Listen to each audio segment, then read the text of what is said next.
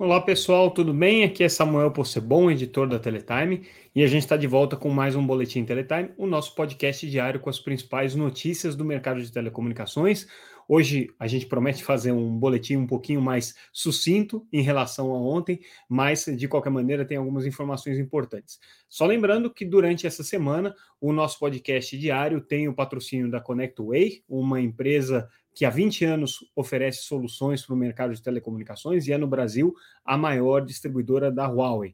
A Connectway participa da Abrint, o congresso da Abrint que acontece essa semana em São Paulo, então visite o stand da empresa, a gente vai estar lá também produzindo nosso podcast durante o período do evento da associação, que reúne as principais empresas de telecomunicações de pequeno porte, as PPPs. Vamos lá, começando então com o nosso assunto recorrente aí nos últimos dias, Oi. Hoje teve a entrevista coletiva dada pelo Rodrigo Abreu em relação aos números e ao balanço do ano de 2022. Né? A Oi demorou para divulgar esse balanço, então hoje foi a oportunidade dele falar com os acionistas e com os investidores sobre esses dados. E o maior assunto que foi tratado, que foi levantado aqui pelos acionistas durante a conference call, foi com relação à questão da diluição das ações dos atuais acionistas da Oi em função do plano de recuperação. Ele confirmou a estimativa que a gente já tinha dado aqui em algumas ocasiões, de que vai ser uma diluição da ordem de 80%, ele já tinha falado, inclusive, numa live que ele deu para nós, ele chamou a atenção que isso aí decorre, obviamente, do modelo que está sendo adotado de repactuação.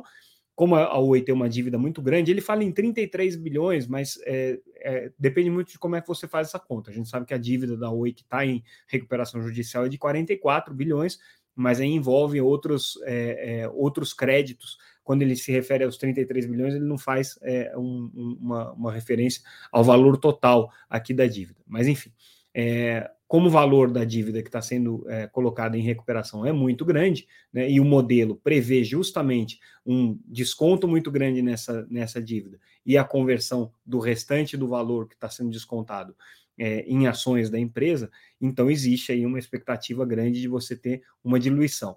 Segundo o Rodrigo Abreu, vai ser dada a oportunidade para os acionistas atuais fazerem também um aumento de capital e não se diluírem, mas ele já tinha colocado isso também em outras ocasiões, ele considera muito pouco provável que um acionista consiga manter a sua posição diante do volume tão grande aí de ações que vão ser colocadas pela empresa no mercado, né? Ele também comentou um pouco a questão da alienação das ações da V.tal, que tem sido de alguma maneira objeto de dúvidas aí no mercado, porque afinal de contas a V.tal era o principal ativo da Oi, né? É o principal ativo da Oi hoje, e o que ele chama atenção é que isso já estava previsto desde o começo, não tem grandes novidades, já tinha uma previsão de que a V.tal, que a participação da Oi na V.tal diminuísse ao longo do tempo, né?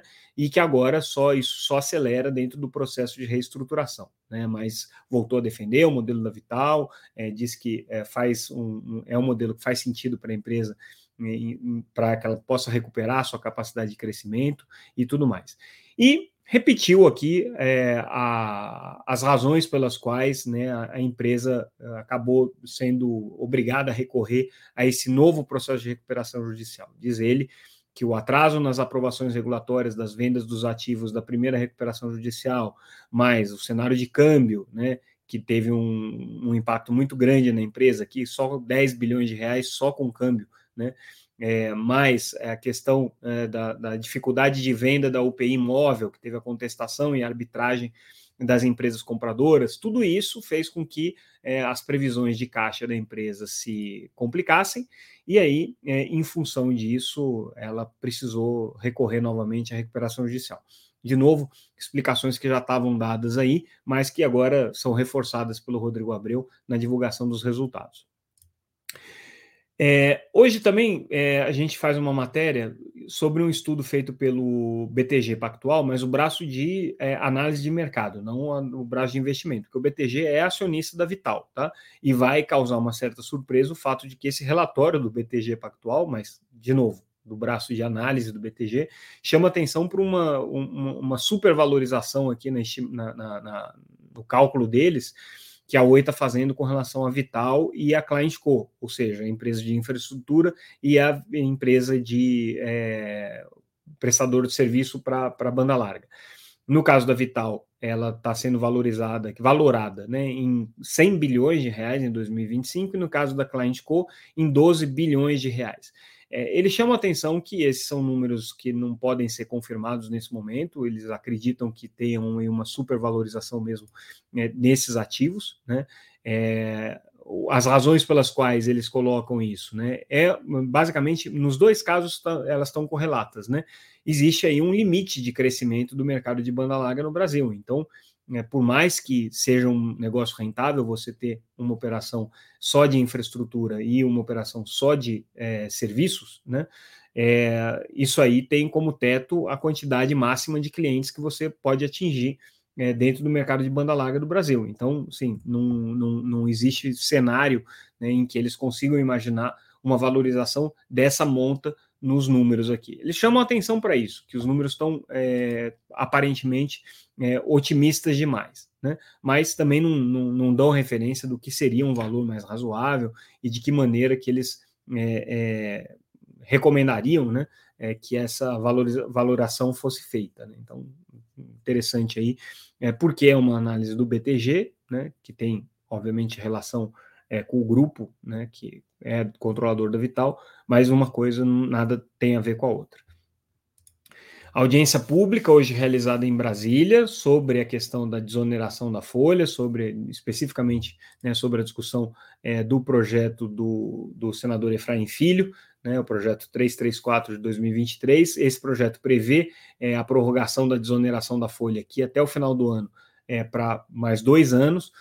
Existe, na verdade, uma grande pressão dos setores que foram beneficiados por essa desoneração para que esse benefício passe a ser perene, e a alegação é que a reoneração da folha, ou seja, voltar para as regras anteriores, traria um risco muito grande de desestabilização do mercado, de perda de investimentos, e aí o alerta que a Vivien Suruagi, que é a presidente da Feninfra, faz, um risco de perda de 530 mil empregos no setor de call center, né? A estimativa deles aqui é por conta justamente do perfil dos contratados nas empresas de call center, que seriam diretamente afetados aí no caso de você ter uma reoneração da folha, e a carga tributária, que hoje, para o setor de call center, por exemplo, está girando aí em torno de 4,5% na questão trabalhista, voltasse a ser uma carga e de alto,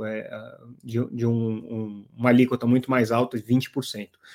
No caso, especificamente, do setor de call centers, eles estão muito mobilizados com relação a isso, mas tem outros também. De maneira que essa discussão hoje ela está caminhando, tudo indica que ela vai caminhar para o âmbito da reforma tributária. Claro que o problema é resolver a questão da desoneração, ou pelo menos prorrogá-la por mais um tempo, porque ela caduca no final desse ano. Então, a reforma tributária dificilmente vai estar aprovada nesse ano aqui, então, justamente, seria necessário alguma medida no meio do caminho. Mas existe aqui uma movimentação forte dos setores beneficiados e, obviamente, uma resistência bastante grande aqui de Ministério da Fazenda e do Tesouro, né, porque entendem que a desoneração, ainda que traga benefícios sociais, ela onera demais o Estado e outros setores. Isso aqui pode ter repercussão, inclusive, depois no setor de Previdência Social. Já existem estudos aí mostrando que mesmo a reforma da Previdência aprovada 3 anos atrás, hoje seria insuficiente para cobrir o déficit da Previdência se o governo continuar concedendo exceções, né, dentro do regime tributário brasileiro. Por isso que o debate dentro da reforma tributária seria o mais adequado. Posse da Telebrás, assumiu hoje a presidência o Frederico Siqueira Filho. Frederico Siqueira Filho, indicado aqui, evidentemente, pelo União Brasil, dadas as celebridades aqui do mundo político que estavam presentes à posse do novo presidente da Telebrás. No caso especificamente do Siqueira Filho, ele é oriundo da Oi Soluções, né? A gente já noticiou isso, mas ele fez um discurso em que ele não deu nem ideia e nem referência sobre e esse passado de iniciativa privada, que o foco dele hoje, segundo o discurso, é fazer a Telebrás uma grande parceira do governo federal na prestação de serviços, atuando junto a estatais, que já é o que ela tem feito, né? Também destacou aqui a importância do SGDC, o satélite de geoestacionário de defesa e comunicação brasileiro, destacou o data center que a Telebrás tem hoje, os 30 mil quilômetros de fibra que a Telebrás tem hoje, enfim, e diz que vai otimizar e cortar gastos da empresa. Essa aqui tem sido a mensagem dele para, de alguma maneira, dar uma chacoalhada aqui na gestão da Telebrás. Enquanto isso, o ministro falava no Congresso, o ministro participou de uma audiência pública falando sobre o FUSH, né? E o ministro Juscelino Filho apontou aquilo que a gente já tem comentado aqui já há algum tempo com relação aos recursos do FUSH disponíveis para 2023, da ordem de 2 bilhões de reais. O interessante aqui que ele colocou é que ele tem trabalhado já parcerias principalmente com os pequenos provedores, com os PPPs, né, para uso do FUSH. Isso aqui vai dar uma certa confusão, tá? Porque o grosso da contribuição do FUSH hoje vem das grandes operadoras de telecomunicações, porque o FUSH é cobrado justamente um percentual da receita das empresas, então quanto maior a empresa, maior é a contribuição para o FUSH. E elas alegam que o correto, né, seria esse investimento com os recursos do FUSH serem feitos através delas, afinal de contas, elas é que estão pagando, né, essa contribuição. E como qualquer contribuição, o FUSH tem que reverter diretamente para o objeto, né, de prestação de serviço.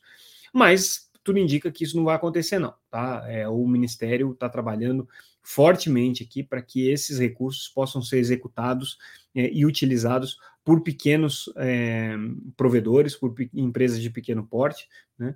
E com essa perspectiva, né? O que a gente vai ter é um incômodo, né? Um desconforto aqui das empresas grandes de telecomunicações com relação às políticas, talvez inclusive se indispondo a participar dessas políticas. O governo está apostando todas as fichas aqui no setor de PPPs. E aí a gente fecha o nosso boletim de hoje comentando uma multa que a Anatel está convertendo em obrigações de fazer para Vivo. Aí o interessante dessa multa e dessa obrigação de fazer que está sendo colocada é que, como já não tem muita coisa para se exigir em termos de infraestrutura de telecomunicações, essa multa especificamente, que é uma multa pequena, ela não tem um valor muito, muito expressivo, mas essa multa aqui, ela vai ser aplicada na forma de conectividade em escolas. Então, são mais ou menos 20 milhões de reais que estão sendo aplicados aqui como obrigação de fazer para Vivo, né? E ela vai ter que converter isso em conectividade em escola. É interessante porque, assim, o governo não tem mais muito onde colocar recursos oriundos de políticas públicas quando a gente fala de conectividade, porque hoje o Brasil está praticamente todas as cidades mais relevantes já estão conectadas, então colocar mais fibra não vai ser uma tarefa simples para ninguém. Por outro lado, tem falado muito de conectividade significativa, e essa obrigação de fazer, de conectar a escola, tem um pouco a ver com isso, né? Então, o que provavelmente a gente vai ver mais e mais são os recursos públicos orientados para esse tipo de política pública, que é não a conectividade em si, mas a conectividade dedicada, focada em uma aplicação, né? Tudo indica que vai ser isso. E é isso, pessoal. Com isso, a gente fica por aqui. Amanhã começa o Congresso da Abrint, em São Paulo, que a gente vai acompanhar, como eu disse. Então, a gente encerra o nosso noticiário por hoje, mas amanhã a gente volta. Muito, muito obrigado pela audiência mais uma vez e até mais.